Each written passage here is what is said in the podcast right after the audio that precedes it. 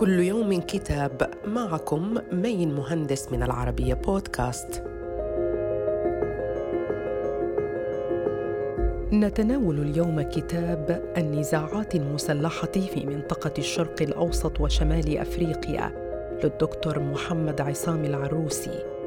يعالج فيه دينامية التحولات الجيوسياسية وهو موضوع شديد التركيب والتعقيد في الوقت نفسه ويبحث الكثير من المتغيرات السياسية والعسكرية والاقتصادية والاجتماعية والديمغرافية خصوصا في مرحلة ما عرف بالربيع العربي.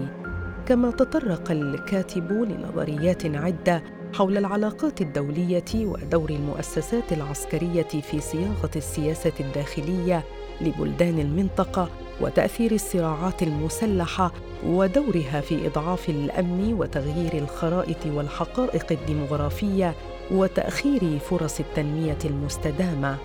صدر كتاب النزاعات المسلحة في منطقة الشرق الأوسط وشمال أفريقيا عن مجموعة النيل العربية للنشر والتوزيع. وإلى لقاء مع كتاب جديد.